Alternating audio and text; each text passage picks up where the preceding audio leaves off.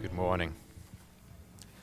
It's Memorial Day weekend. It's always a profound thought to think that just as there were many who laid down their lives for our national freedom, there was one who laid down his life for our eternal freedom, and that's Jesus Christ, our Lord and our Savior. We're looking today, pausing in our series in Second Chronicles, at a passage of Scripture that has been dubbed through the years the Soldier's Psalm the Psalm of the Soldier, and it's Psalm 27. And as you're turning there, you're going to find, as I begin reading this, that this is descriptive of warfare. David penned these thoughts under the inspiration of the Holy Spirit, and it was critically important that David be preserved by God in the midst of these battles, because David was of the promised line that would lead to the one who would fight that ultimate battle Jesus Christ himself. And so, what I want you to see here is that tremendous promise that stands behind this battle that's unfolding in front of our very eyes poetically as David describes these words, these thoughts, these ideas, and these events in a way that I pray is going to minister to our hearts because life is not a playground. Life is a battleground. And what we need to be able to do is to be able to draw insights from God's Word to be able to handle the challenges and the conflicts that come our way. And so, no matter what it is you're facing this morning, my prayer is that as we dig deep into God's Word here, you're going to find comfort, you're going to find strength, you're going to find encouragement, you're going to find God at work within your heart as we begin reading in verse 1. Because here now, we find these words that were penned by David with the battles of life in mind. The Lord is my light and my salvation. Whom shall I fear? The Lord is the stronghold of my life. Of whom shall I be afraid?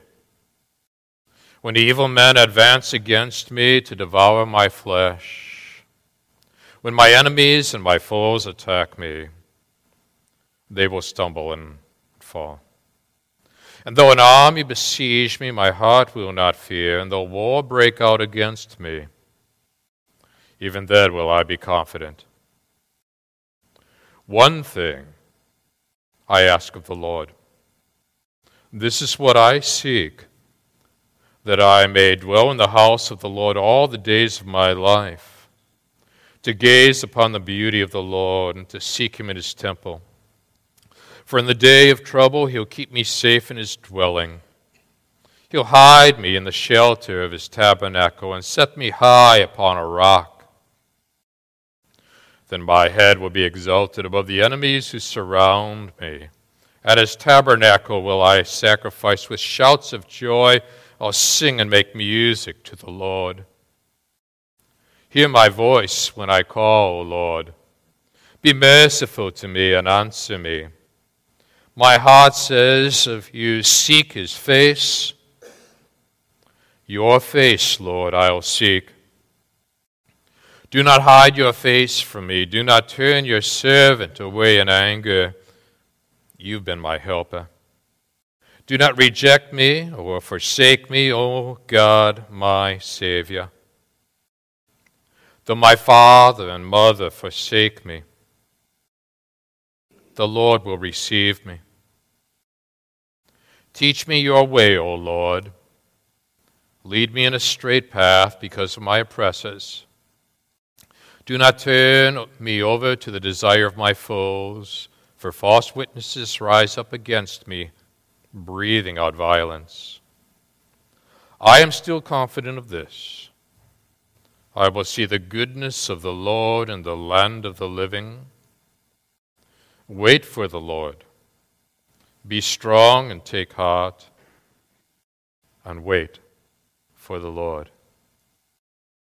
So, on this Memorial Day weekend, we're going to pause and we're going to reflect upon uh, a psalm that I think speaks clearly, forcefully, and yet poetically to the issues that we face, the challenges of life themselves. So let's begin by looking to God now in prayer.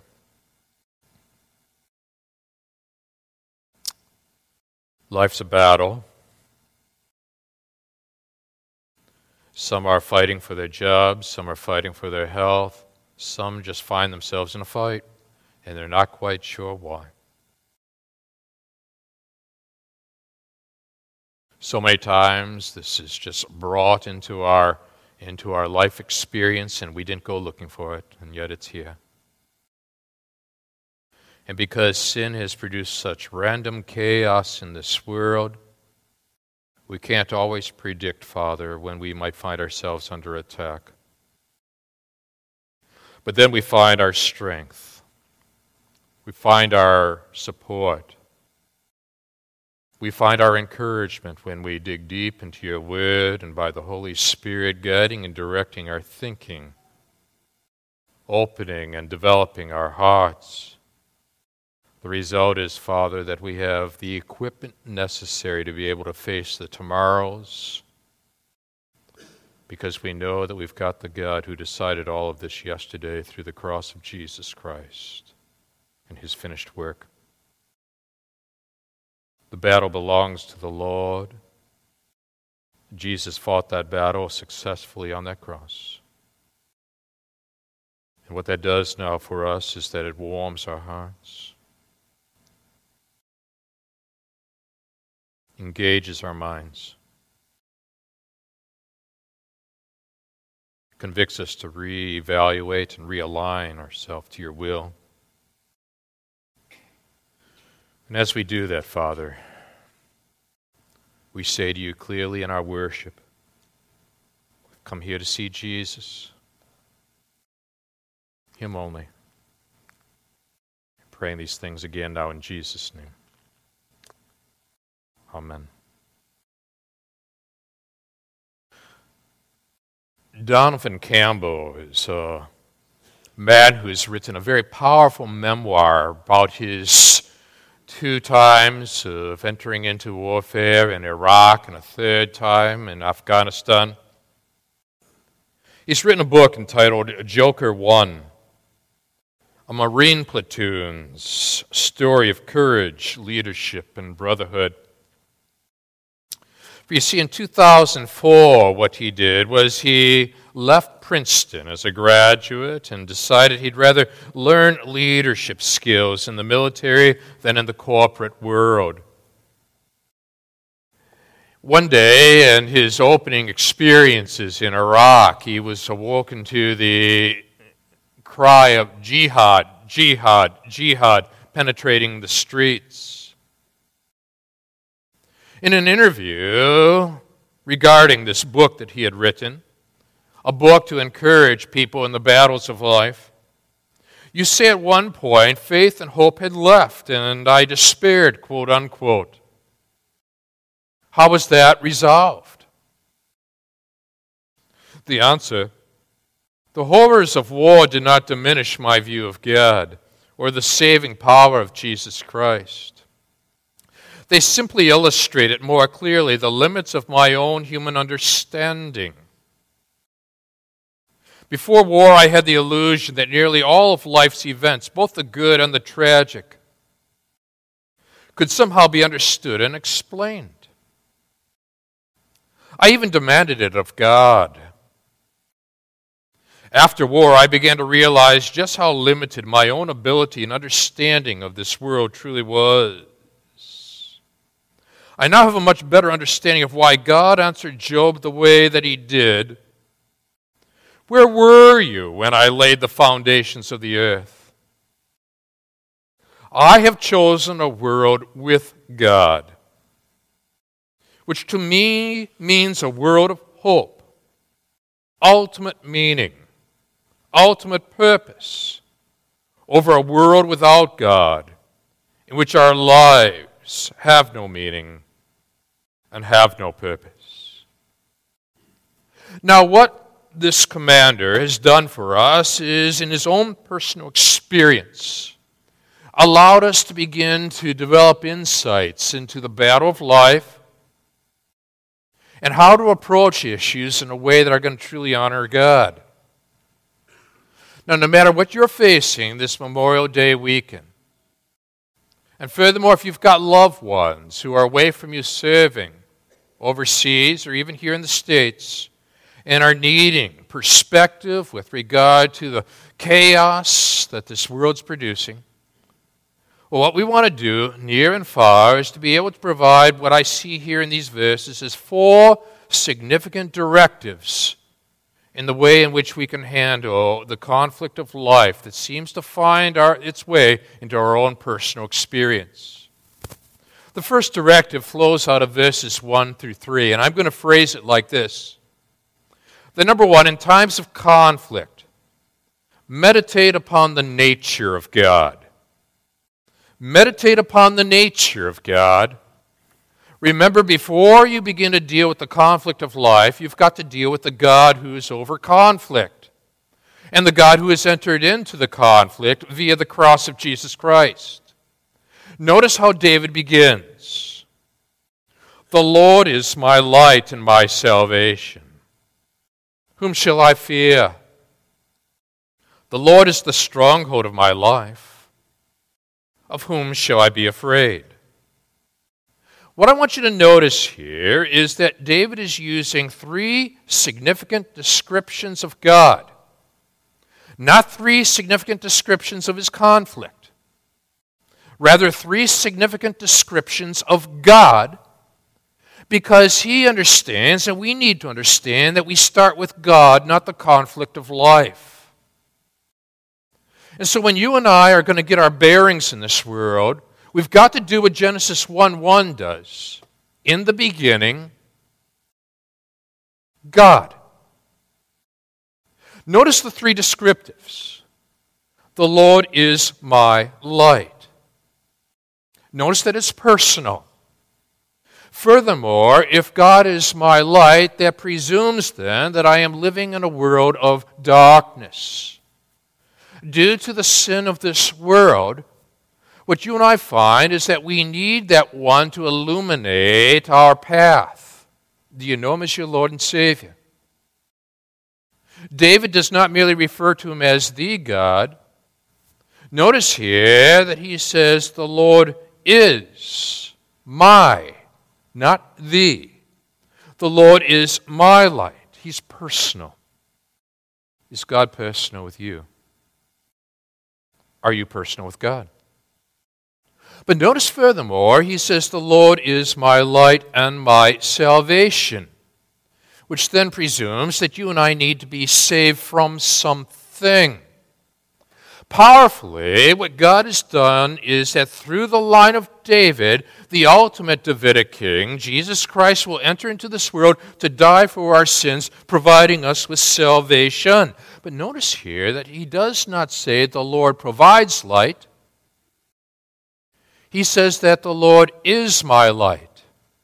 He does not say the Lord provides my salvation. He says the Lord is my salvation. Before you begin to deal with what you want from God, you've got to begin by dealing with who God is. So often we want to move quickly to an action oriented God, and that's understandable in the challenges of life. But what we've got to do is to begin to ask the serious questions of our starting points. When you and I are facing difficult times, do I begin with an action plan I'm giving to God? Or am I simply dealing with the God of action? The Lord is my light. The Lord is my salvation. And thirdly, the Lord is the stronghold of my life.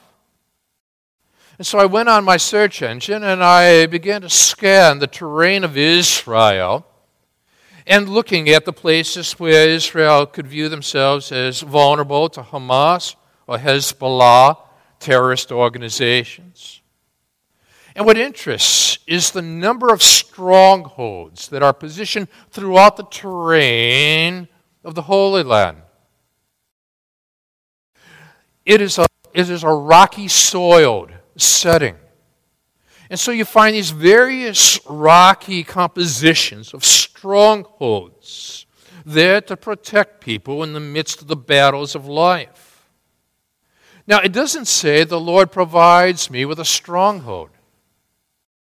What David is saying is that out here in the terrain, where I can feel extremely vulnerable, the Lord is my stronghold. Have you reached that point in life? Where maybe right now life has thrown you a major curve and you are feeling extremely vulnerable about what is happening, what is occurring, and you're trying to figure out next steps. Start with God. Before you deal with what God does, deal with who God is. Deal with the threefold description the Lord is my light, the Lord is my salvation, the Lord is my stronghold. And now, notice furthermore this David produces two significant questions. Do you spot them? The Lord is my light and my salvation. Question Whom shall I fear? The Lord is the stronghold of my life. Question Of whom shall I be afraid? Notice that the question follows the descriptions of God, they don't precede the descriptions of God. In other words, once he's got the answer figured out, then he poses the question. He doesn't start with the question and proceed to the answer. He starts with God and then produces the questions. This works, except in the case of if you're a contestant on Jeopardy! But otherwise, here, what I want you to see is that when you and I begin with God, God then helps us to clarify the questions we need to be posing. But the reality is, you've started with the answer, and now puts the question in proper perspective, and you don't feel so overwhelmed by the issues of life. Have you done that? And starting with, why me, God? The, a better question would be, why not me, God? Is to say, who are you, God? And then you proceed from there to be able to work out the issues of the hour and the questions that you have, particularly when it comes to the fears of life itself. Whom shall I fear? Of whom shall I be afraid? In other words, if God is infinite, eternal, and unchangeable, that puts in perspective the questions of whom shall I fear? Of whom shall I be afraid? So now, with that in mind, then, notice furthermore, he now produces something with regard to the opposition of life in verses 2 and 3. When evil men advance against me to devour my flesh, when my enemies and my foes attack me, they'll stumble and fall, and though an army besiege me, my heart will not fear. Though war breaks out against me, even then, will I will I be confident. Notice that word confident. Now, what stands out at this point is he begins to describe the opposition only after he's described his God. Too many st- times we start with the problem and then try to find our way to God. He starts with God and then produces a problem. Notice the terminology of the opposition. Words and phrases stand out evil men, my enemies, my foes, in verse 2, an army, war, in verse 3. Notice not only the description of the opposition, but notice the intensity of the conflict. Other words stand out. Advance in verse 2. Devour attack. In verse 3, besiege, break out. But through all this, I want you to notice the phrasing of faith. He says here, they will stumble and fall.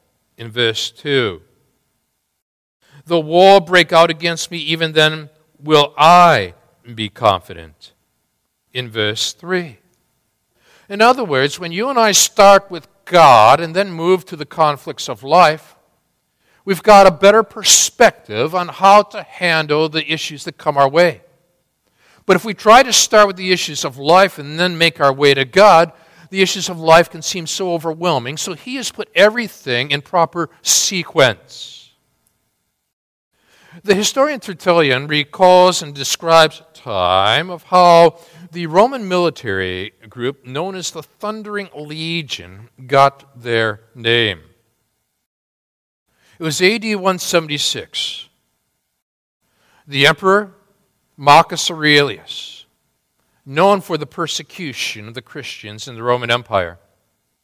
But the emperor was engaged in a campaign against the Germans.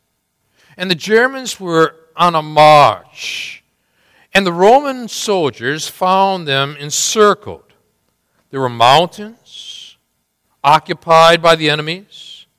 But furthermore, there was a drought, and the men were tormented by thirst, lack of, lack of water. It was then that the commander of this particular legion told the emperor that this legion was made up primarily of Christians and that they believed in the power of prayer. Tertullian tells us that the emperor then sarcastically responded, Then let them pray. Listen to what happened next. Tertullian tells us the soldiers of the legion then bowed on the ground, prayed in the name of Christ to deliver the army. And they had scarcely risen from their knees when this great thunderstorm arose, accompanied by hail. The storm drove out the enemies out of their strongholds. Coming down from the mountains, they begged the Romans for mercy, assuming that God was against them. At this point, once informed, the emperor decreed that this legion should therefore be called the Thundering Legion and as a result of this episode, he pulled back on his tendency to persecute Christians throughout the Roman Empire. In other words, when faith is tested in the battles of life, it is then that that person who is faithful has someone, something to say to those who are being tested in the battles of life. Faith which can't be tested can't be trusted. So, what we do then is in the battles of life itself, we start with God. And so, on a daily basis, my challenge is begin with God, with His attributes, His characteristics, His distinctives. And in your devotional life, look for the nature of God in the verses that you're reading. And that will be your first approach of putting in motion an action plan for the day. In times of conflict, meditate upon the nature of God, verses 1 through 3. But now, here's a second directive, and it flows poetically out of verses 4 through 6. That in times of conflict, establish your primary request of God. If you're given an opportunity to ask God one thing, one thing tomorrow morning, what's it going to be? Here we find in verse 4 David writing, One thing I ask of the Lord, this is what I seek. Underline that one thing I ask of the Lord that I may dwell in the house of the Lord all the days of my life, to gaze upon the beauty of the Lord and to seek him, to seek him in his temple. One thing I ask of the Lord. Now, what you and I find is that when we are conflicted, when we are challenged, and when life becomes tremendously confusing, once we've established who God is, then we reach a point of saying, Now, I've got to prioritize all these issues. What is the one thing I need to ask of the Lord? What you may want to do at this point is to make your way through the scriptures and look for one thing principles. And as you do so, you're going to make your way somewhere in the midst of your devotions to a scene in Luke chapter 10 where now Jesus and his disciples are on their way and they come to this particular village in verse 38 of Luke 10. And a woman by the name of Martha opens her home to him. We're told that she had a sister called Mary who sat at the Lord's feet, listening to what he said. But Martha was distracted by all the preparations that had to be made. She was a religiously busy person, you know. So she came to him and asked, Lord, don't you care about my sister? Don't you care that my sister has left me to do the work by myself? Tell her to help me. Very task oriented. How does Jesus respond? Martha. Martha. When Jesus says your name twice, watch out. The Lord answered, You are worried and upset about many things, but only one thing is needed.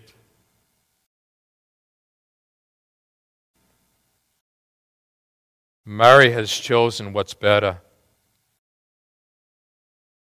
and it will not be taken away from her. Are you developing that spiritual discipline in your own life? Because when we're conflicted, we're conflicted, and part of the conflictedness deals with the tremendous variety of issues, challenges, options that we're confronted with. Mary gets focused what I find here in David's description poetically of the battles of life is how focused this man truly is. Are you focused or are you distracted by life's challenges? One thing I ask of the Lord, this is what I seek. Notice here the longing, the hungering, the the drivenness to be able to experience the presence of God. That I may dwell in the house of the Lord all the days of my life. To gaze upon the beauty of the Lord. To seek Him in His temple. And you look at this and you say, well, Gary, um, the temple wasn't built during the days of David. It was built during the days of his successor, his son Solomon. Right. David was already taking the future and bringing it into the present. He's saying, I can picture this. I long for this. I desire this, even though he himself will not physically be able to be a participant in this. Nonetheless, this is what drives him forward because that temple was a reflection of the presence of God in the midst of the Israelite people, and he's bringing the, the temple into the battle.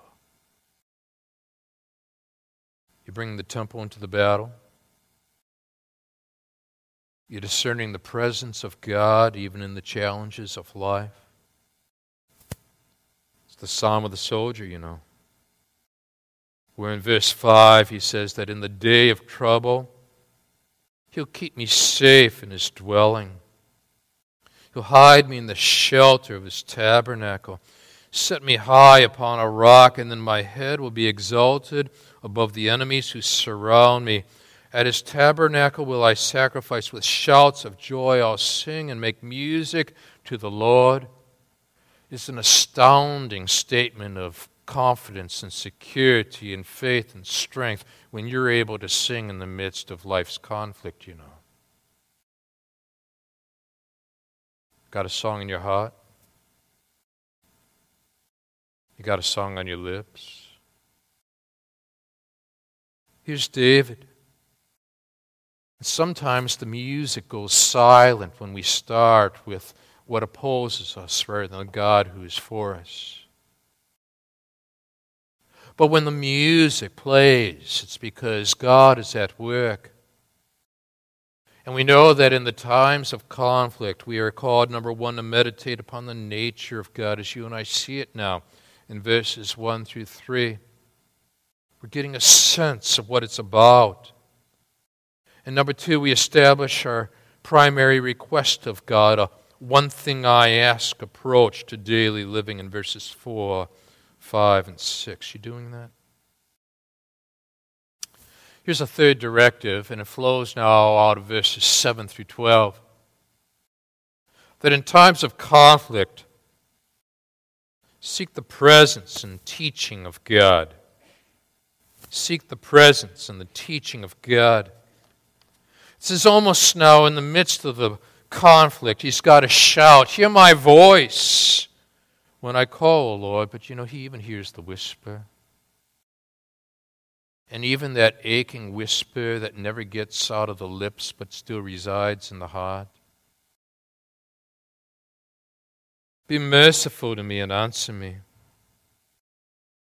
And in verse 8, lo and behold, something resonates here that transports us right back to our studies in Second Chronicles. Look at verse 8. David says, My heart says of you, Seek his face.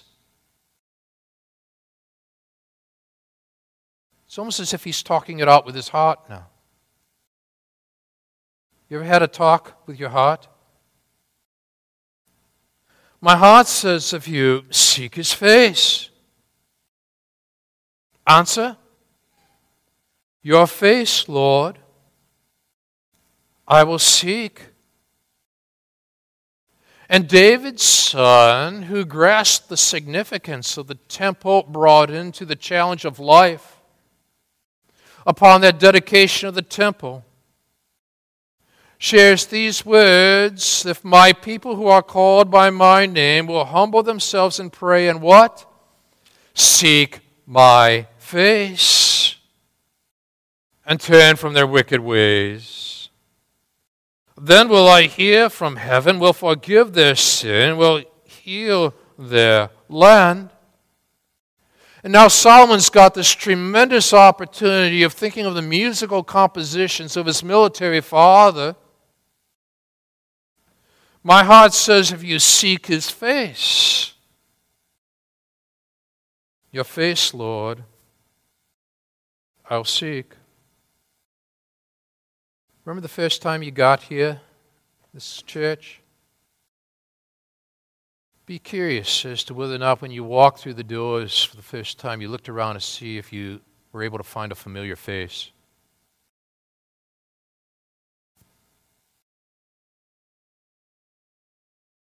Now we're talking poetically here. Is God's face familiar to you?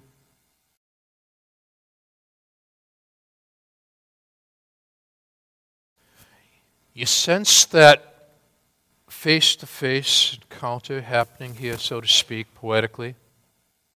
David and his God. You can almost hear the sigh in verse 9. Do not hide your face from me. Do not turn your servant away in anger. You've been my helper. Do not reject me or forsake me, O God my Savior. Though my father and mother forsake me, the Lord will receive me. Do you see the phrasing here at the end of verse 9? Do not reject me or forsake me. Underline that word reject and underline that word forsake. You know, in Psalm 22, verse 1, David would pen these thoughts prophetically My God, my God, why have you forsaken me? The same Hebrew word is utilized there in Psalm 22, verse 1, is being used to describe this soldier on the battlefield of life. Is that where you're at? In these verses. Do not reject me or forsake me, O God, my Savior. And he keeps it personal. Though my father and my mother forsake me, the Lord will receive me. And now, David may be giving you and me a little bit of insight into family dynamics here. Did you spot that in verse 10? Though my father and mother forsake me, now, allow that to interpret what happened when Jesse, David's father, paraded all of Jesse's sons before Samuel as they were trying to determine who was going to be the new king to replace Saul. And all the sons, with the exception of David, were present. Now, Jesse could have called David and the flocks in so that all sons could be present and accounted for. But David was left off in the fields to tend the flocks, to manage the responsibilities, as all the others now had the opportunity to be presented with privilege. Ever feel like you've been given all the responsibilities and privileges are hard to be found? Is it possible that David poetically now is describing the fact that this is the family dynamics that he experienced in the early days of life? Have you ever been rejected? Though my father and my mother forsake me, at the end of verse 10, we're informed, the Lord will receive me. And now, what fascinates me at this point is that that word receive carries with the idea of a father lifting up his son into his arms. So now, cultivate this contrast in this particular verse. Though my father and mother forsake me, the Lord will take me up, my Father in heaven, into his arms. Now, once you've got that kind of reception, you've got that teachable spirit. If God seems distant, removed, and harsh to you, most likely you're not prepared to allow for that truth to penetrate your heart. But now he's got this teachable spirit because he's got a Father in heaven who loves him. So he says, Teach me your way, O Lord. Lead me in a straight path. Joker 1. Joker 1. As Donovan Campbell now is asked another question about that book, his memoir, upon leaving Princeton and leading now troops twice in Iraq and once in Afghanistan. The writer poses a question Why did you institute platoon wide prayer of Psalm 23? The Lord is my shepherd, I shall not want. Before each mission. And how did the men respond in your troop? Response? I believed that it worked, that God listened regardless of his response, and that I thought that prayer would be our own private pre battle discipline. One that helped establish our, our unit identity as Joker 1. My men loved that psalm. In fact, before one mission, I was so busy that I forgot to lead the prayer. I was rushing in between trucks when all of a sudden I heard a soft murmuring coming from three separate vehicles. It was my three different squads, each praying Psalm 23 softly to themselves. It was at that moment that I realized the platoon had truly come together and that God was in our midst. You have that teachable spirit? You able to feel that sense of, yes, He is uplifting me? Even when perhaps somewhere along the way you felt such incredible rejection. In times of conflict, thirdly, seek the presence and the teaching of God.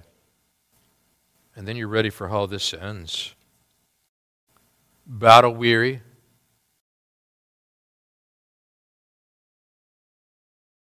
but God sensitive. He now, in verse 13, writes, I am still confident of this. I will seek, I will see the goodness of the Lord in the land of the living. Wait for the Lord, be strong, take heart, and wait for the Lord. And now you say, Gary, I just spotted once again a connection. I'm saying, I'm glad you did. Because you took verse 13, where it says, I am still confident, and you have drawn it back to verse 3, which ended, Though war break out against me, even then will I be confident. And now what you found here is that you have bookended. You have literally bookended the conflicted challenges that come your way in life. This is God given, not self driven confidence. It's faith. It is a faith rooted in who God is, not in who we are therefore, in what God does, not in what I can do. I am still confident, he says. It's now he, he, he closes this whole thing and envelops it and connects the dots. I'll see the goodness of the Lord in the land of the living. And what he now is embracing is the promised strategy of God he is this Davidic king that's going to lead to the one that will produce the ultimate sense of being the one who produces life in the land of the living. So, you know what he says? Wait for the Lord. Be strong, take heart. Wait for the Lord. Here's your fourth directive that in times of conflict, wait upon the intervention of God. But God, in His mercy, doesn't say that at the beginning in verse 1. He says this at the end in verse 14, because He's got to lead you through this whole process to get to this point. But what I did was I, I, I looked very carefully into that word wait, kava, in the Hebrew. It means literally to twist, stretch. The noun form is that of a line, a cord, or a thread. And in the verb form, it describes the making of a strong, powerful rope or cord by twisting and being woven. And now I picture that believer on the battlefield of life. And what God is doing with you is that He is making this strong, powerful rope or cord. He's twisting you, He's weaving you so tightly around your Lord, your Lord, that His strength overcomes our weakness. Do you commemorate Memorial Day differently now that you've served in these various wars? What will you do this Memorial Day? Donovan Campbell, Joker 1, is asked. Answer Now I treat every day differently. I view each day as a gift, not an obligation. And I praise God for each one that I have. This Memorial Day weekend, I'll pray for the fallen and their families, some of whom I know. And I'll take a step back from my life and thank God for the provision of life, my family, my health, my friends, my Savior. And I'll take a few moments to reflect on the tremendous responsibility I have to live the one life I have well. For there are so many others who would love a life, but who no longer have it. But I know the one who gave his life so that I might have it. Jesus. Let's stand together.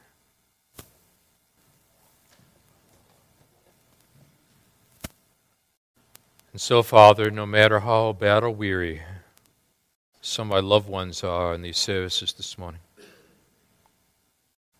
I pray that we'll take these directives and follow the natural flow to the outcome in verse 13 and 14. And praying that no matter how twisted and turned we've been, we're wrapping ourselves around our Savior. We pray likewise for families who've lost loved ones while serving in the military. They're here in this congregation, in these in this church. Minister to them this weekend. Pray for our soldiers at home and overseas. May they draw deeply from the God who is. May all of us, Father, take these words to heart, written by a man who is battle weary and can speak from first hand experience. We start with you, we end with you.